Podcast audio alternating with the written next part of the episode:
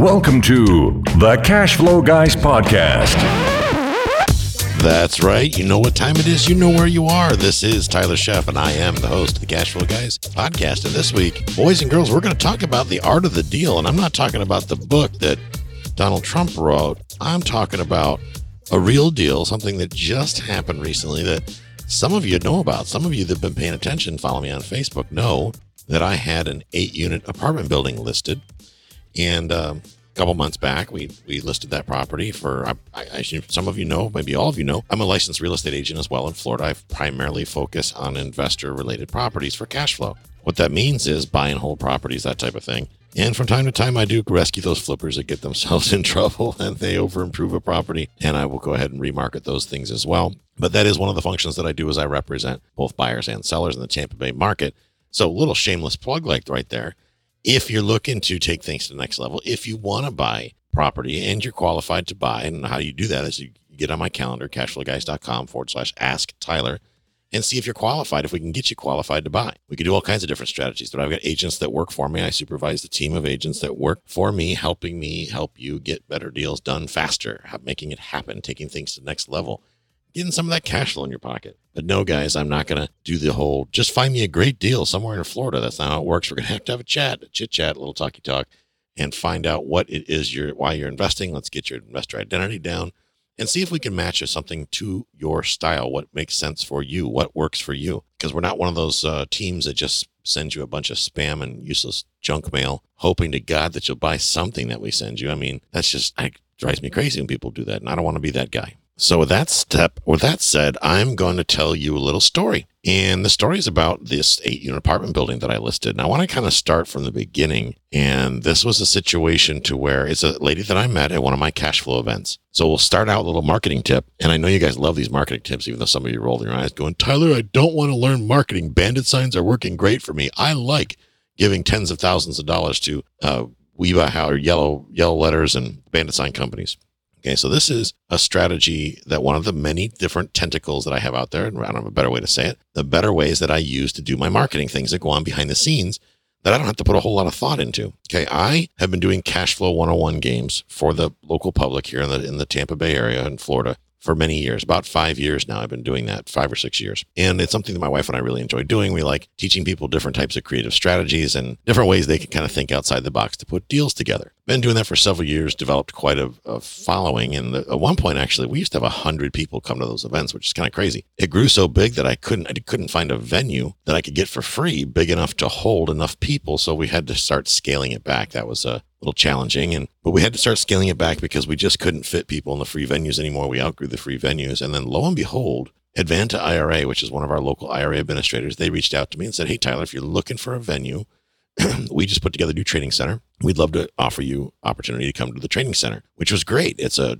nice little facility. It's over there in largo florida and i'm now invited in-house to do the event there at their facilities which led to doing webinars and other things and helping Advanta clients take their game to the next level, right? Just like I do with you guys on cashflowguys.com forward slash ask Tyler. Those of you that pick me up, pick up the phone and give me a call and we walk you through different strategies to help you get unstuck. Do the same thing with people that have self-directed IRAs. I teach them how to, how they can get their money moving, teach them how to, to vet who they're dealing with, who they're investing with, all kinds of different things. Anyway, so at one of my local events, there at Advanta, I this lady stood up and said, uh, you know, we introduced ourselves for like the 10 second introduce yourself type of thing, and she stood up and said, my name is such and such, and I've got an apartment building I want to sell. And I stood up. I happened to be there that night because since Jill and I've been traveling the country, we were out of town for several months, but this happened before we went out of town. She stands up and says, I've got an apartment building I want to sell. And I stood up when it was my turn and said, I want to buy your apartment building. It's that simple because here's the thing I want to buy every apartment building I get my hands on. That's a fact. So if it's in my area, which we're in Florida,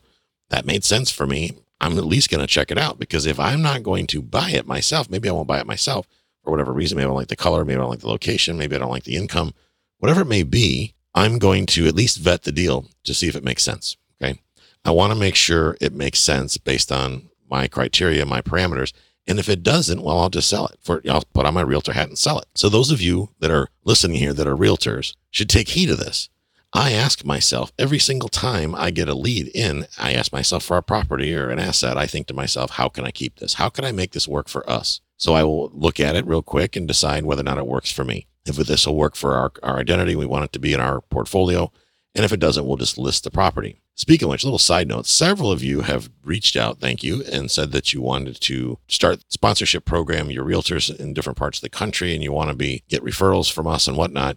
And you reached out and I replied back to every one of you with, okay, book a, book an appointment to get on my calendar. Let's have a conversation. And I got to say, I got a lot of people that reached out but not one of you booked an appointment. What's up with that? Guys, if you want me to refer you, you're going to have to return my calls. You're going to have to follow through. I can't give you referrals if, well, you suck at what you're doing. So, those of you that really want to follow through and get referral buyer and seller referrals from me, we're going to have to have a chat on the phone and I got to make sure that you kind of have your act together. And that all starts with you following through. So, if you can't follow through, guess what? No referral for you that's not that's how it works. I mean, that's just reality. I hate to say that, but guys, I don't put my name and recommend people that are terrible at what they do. So if you're an agent that is not stellar at follow up, don't call because I'm not going to represent you or I'm not going to refer you. And I'm actually going on a limb to even think about doing this in the first place because of exactly this. So, folks, those of you who are are listening and are not realtors are probably going, "Yeah, get him, Tyler. Yeah." Well, I got news for you too. I bet I guarantee you probably suck at follow up too. so, you know, don't be, don't don't throw glass house don't don't throw rocks if you live in a glass house is what I'm saying. I digress. Getting back to the story. Well, the lady stood up and said she wanted to sell. I stood up and said I wanted to buy. And after the meeting, we had a chit chat. And she had said that she I said, What are you asking for it? And she says, Well, my realtor told me I could get four hundred and fifty thousand. I said, "Are you listed on the market?" And She says, "No." I said, 450,000 for an 8-unit apartment building? That seems a little light." I said, well, "How about you just what wouldn't you want to sell it for more money?" And she kind of looked at me. I said, "Well, let's have a chat. Let's get on the phone and uh, have a chat in a week or so and see if we can sort this out." So we did. And I scheduled a time to go meet with her and go look at the property. And it was a great little property. It's on the water, uh, little apartment building, 8 units with the ability to build out 9. So I looked at this from a buyer's perspective because that's the first thing I'm asking myself, how can I keep this, right? When I showed up at that property, that's what I was thinking. How can I keep this? Does this work for us? Brought my wife with me. She's also an agent. We were walking the property and we decided that because of the fact that it was in Hudson in this little city that we're not necessarily excited about, that it didn't work for us.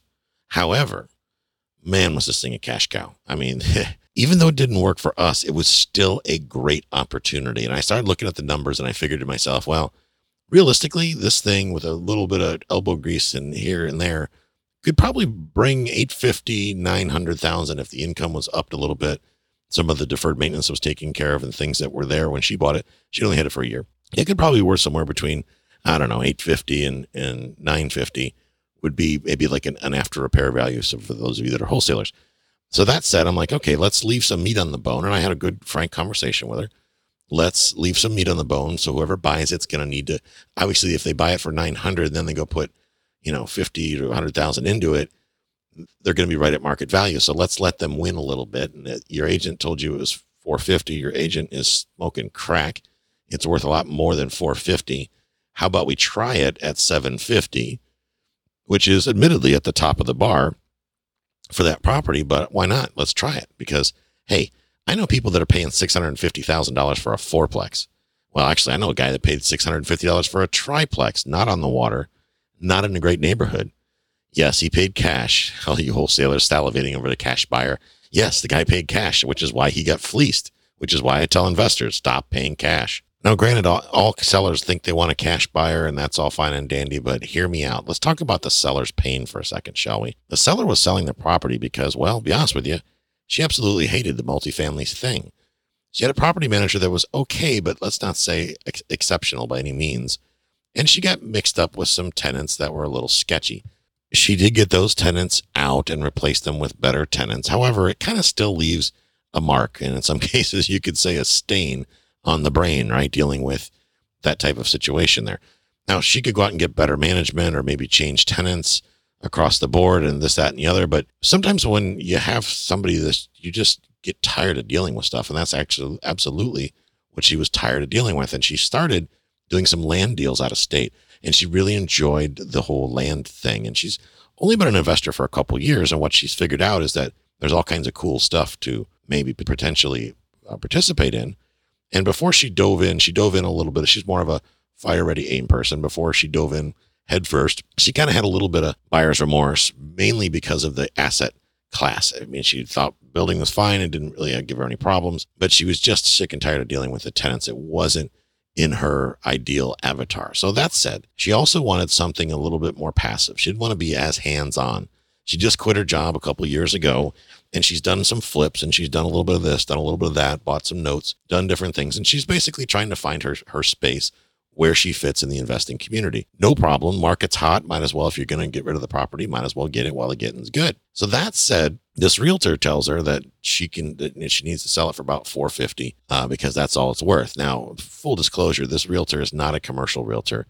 They don't really understand multifamily real estate, at least in my opinion, because clearly either they couldn't have understood multifamily at 450. So the challenges that we had with this property right out of the gate was it had a foundation settlement issue that has actually been going on since the 1980s, um, where the seawall, because it's on the water, it's on the ocean, the seawall, the water had, you know, going in and out from the raising and lowering of the tide, had drawn some of the sand from underneath the foundation, creating a little bit of a void. When that happens, guys, and you got that weight of the building pressing down on it, it caused the slab to crack and some of the walls to stair step crack. Well, when I first saw that, I was like, oh boy, that's ugly. But we want to do the right thing. We want to be ethical. We want to disclose that up front to everybody so they know what they're getting into. That said, we didn't like say, oh my gosh, the sky is falling. We got to dump this thing, whatever.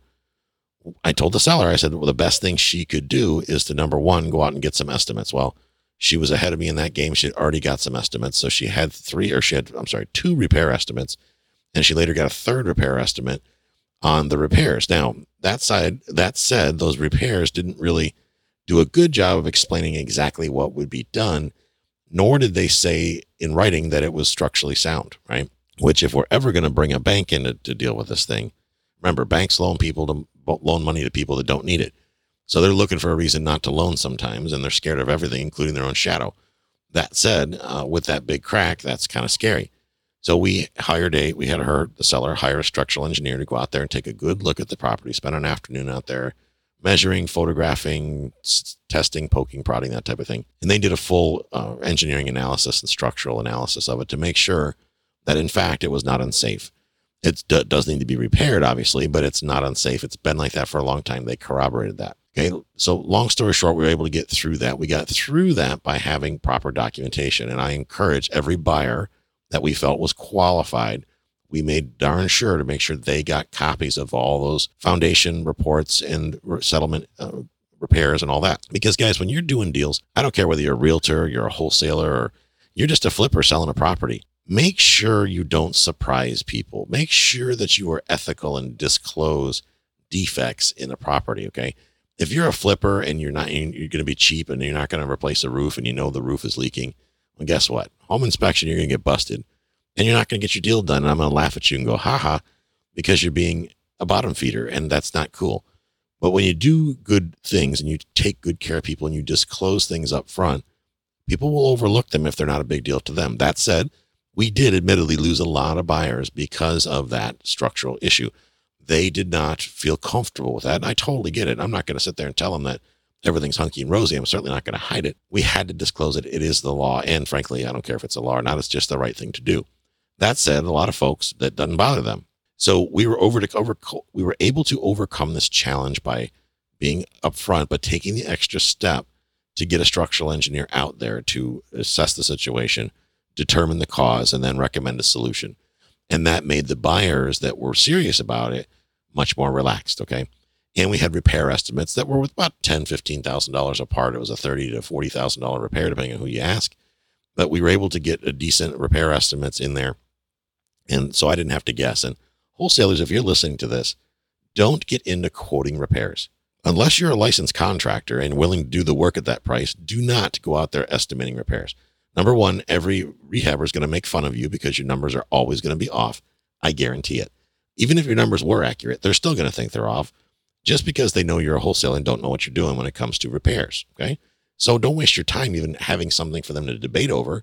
Have a third party give an estimate walk through the property and give an estimate. But at the end of the day, that's really the buyer's job if you're a wholesaler. I don't want to digress off of that too much, but I did. I went out and got the repair estimates from legitimate companies that do this. I shouldn't say I, the seller got went and got these estimates. That said, um, one of the other challenges, of course, was its location. The city is not the greatest in the world. It's not like it's, you know, Belleair Beach or some fancy place. It's not, you know, some gorgeous mansion like community. It's a little, the community itself is a little run down. It's kind of got some fringes of poverty out in the area. This place was in great shape and it was good. The houses up and down the street around it are nice. But, you know, you got to kind of drive through a little bit of poo poo to get there. And it is what it is. Everybody, this is another thing, I was marketing this as a long term rental with the ability to turn into a short term rental. Now, I'm here to tell you, everybody I talked to wanted to dialogue about whether or not short term rentals were legal in that area. First of all, I'm, I'm glad that you're, that you're verifying before trusting. I, I get it. But here's the thing you got to actually pick up the phone and call somebody who regulates this type of stuff. I had to call, I called the county, talked to the zoning and planning division, talked to code enforcement. There are no prohibitions to short term rental in that area affecting that property, none whatsoever. But real estate agents, for whatever reason, had this crazy idea that there was. And even I've talked to him, I said, Guy, what, where, who specifically did you talk to? Crickets, nothing. What specific statute are you referring to? Where is this law or regulation or mandate anywhere documented in history for this area.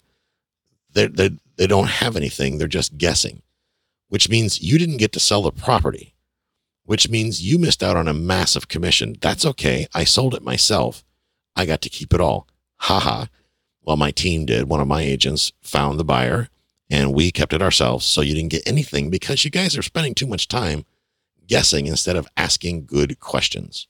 Like if you would have called me and asked me, hey, what's the deal with short term rental? I would have been able to tell you there is no problem with short term rental. I've called the city, I've called the county, in this case, just the county, because there is no city for that, uh, city government. But I've called everybody needs to be called. Here are the numbers I called, and here are the people I've talked to. Please call and verify yourself. That's how you handle that kind of stuff. You overcome it. But there's a few agents that just didn't want to hear it. They were looking for a reason not to make a commission. Well, they found one. So they went on selling their crappy pieces of property that are paying them 2% commission. Meanwhile, they missed out on a massive commission opportunity. That's okay though. We kept it. I'm good with that. Another challenge was is that the seller had a $350,000 first position mortgage. And the challenge was is that it was there, which means that somebody for someone to come in and wholesalers hold up. I know you can do it subject to yada yada yada. But that wasn't the case here because the seller being smart took my advice and hired a real estate attorney to represent her when it came to this loan. This was a hard money loan that had a 10.5% interest rate. Some of you going, Lordy. Well, first of all, before you go, Lordy, do the math. 10.5%, yes, it appears high, but on a short term scenario, frankly, I don't think I would have done the deal. I wouldn't have loaned money out at only 10.5% for a year. This was a very short term loan and that way the that's ten and a half percent, so the investor can make a make a buck. But even though this was a commercial loan, she had to personally guarantee the loan, and she had a due on sale clause that was very restrictive. And I've read more than I could count. Usually they're pretty boilerplate, but they actually went and added additional language to this due on sale clause. It was crazy. I had the attorney look at it and he's like, wow, they want to make sure that she does not sell this subject to. So that said, it was not in her best interest, based on the conversations that she had between her and her attorney, to sell it subject to, unless it was a last resort. And we had lots of deliberation, lots of deliberation, lots of deliberation uh, on that topic, and the the decision that she made that we're going to do it, try to do it a different way. And so what that meant is that I called, I just picked up the phone, ringing, dinging, called the lender and said, "Hey, Mr. Lender." Is this loan assumable? And at first it was like, no, but then it was like, well, maybe if I find a buyer that's got skin in the game, that's willing to sign on to assuming this loan, why wouldn't you do it? I mean, maybe they got you could check their credit. Of course, they have to qualify. You can do whatever you want. Is it an option? Just tell me know if it's an option. The guy says yes, and then after the seller talked to him, he said absolutely yes. Seller put a little bit of pressure on him, and then uh, we were able to work it out to where it could be assumed. So from a, from my perspective, being the one selling the house or the not the house but the apartment building, I just made it easier to buy because now the loan is assumable. So what I need is someone to come in with enough cash to make up the difference or enough cash to give the seller a warm fuzzy that the buyer's got skin in the game. And this is why I tell you guys, forget about wholesaling because you're trying to focus on building piles of cash. Nobody cares about your piles of cash. Because here's here's a deal where this exactly makes sense and exactly proves my point. The seller could care less really about the cash they have when it came down to offering them seller financing. More importantly, the seller being savvy because she's she's done several deals, even though she's relatively new. She's still savvy. She's smart. She's not 18 years old. She knows what she's doing. She's a grown up, and it, she comes from corporate America, and she understands. She's an ex uh, a uh, project engineer, so she's really good about crossing her T's and dotting her I's and the details. And what she wanted is some additional collateral. So we were able to negotiate with the buyer to put a lien against two of the, the guy's other apartment buildings to protect her. Now she has a lien against the building that, that she's selling. Uh, and she also has an additional mortgage recorded against two of the guy's other apartment buildings. So we got more than a hundred thousand dollars additional collateral plus a hundred grand down. Well, that additional collateral, which was the key to put that deal together, would never have happened had she not, or had the guy not had other properties. And you're thinking, well, that's great, Tyler, but I don't have any properties. This is why I tell you go get something that makes sense in your portfolio now. Don't wait until you're going to wholesale for four years and then you're going to buy and hold.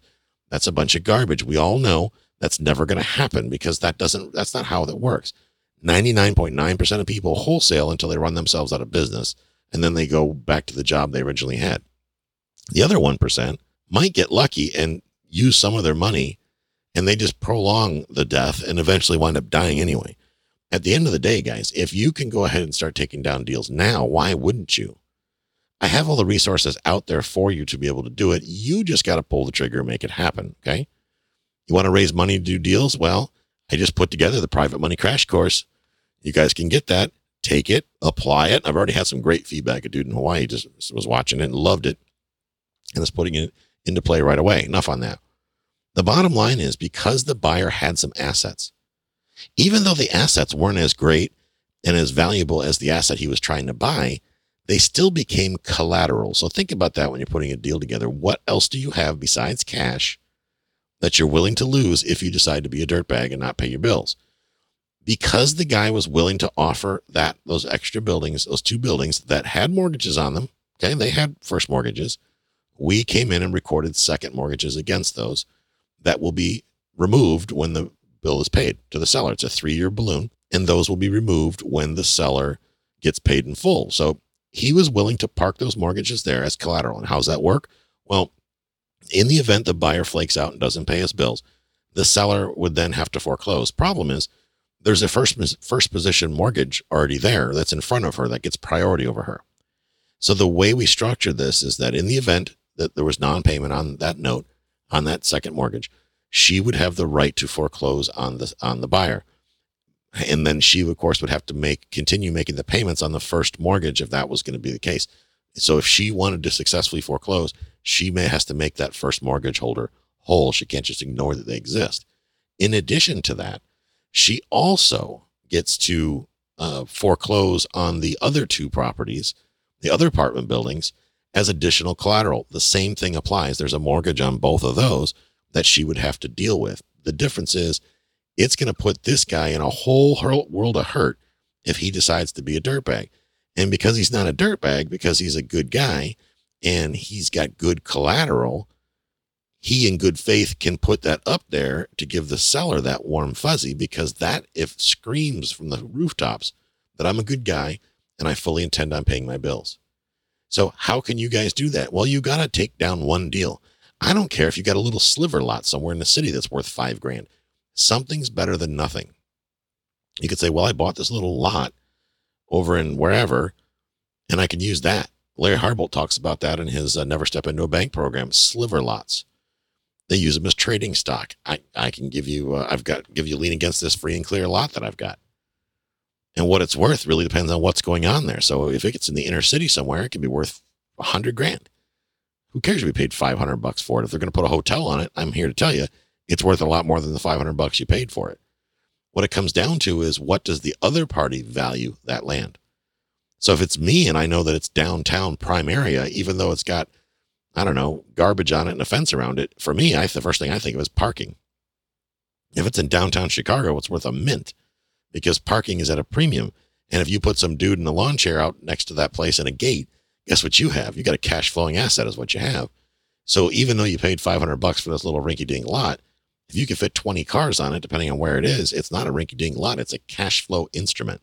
So guys, think about the way, and that's kind of what I want to leave you with today. Think about the things that you could acquire that you can use later in your investing career as collateral. That's what we've done. We've got properties, we've got little lots, we've got apartment buildings, we got this, we got that. And the reason why we have these things is so as we negotiate, I've got a place to park liens. I've had free and clear apartment buildings that we paid off, took care of our investors. We had no debt on them, and I wasn't in a position to put debt on them yet. So in the meantime, I would put a lien against them to give a seller collateral for a different deal. It's called substitution of collateral. I will substitute other properties for the collateral and put deals together. Guys, it's about asking questions, getting to the pain and thinking outside the box. What else do you have? And if the answer is nothing, let's get you focused on having something. Heck, I don't even care if it's an RV or a camper. But make it happen, guys. We'll see you next week. This concludes today's episode. You don't have to wait till the next episode to learn to earn. Head over to cashflowguys.com and contact Tyler and his team for more powerful tips and ideas so you can start generating multiple streams of income and escape the rat race.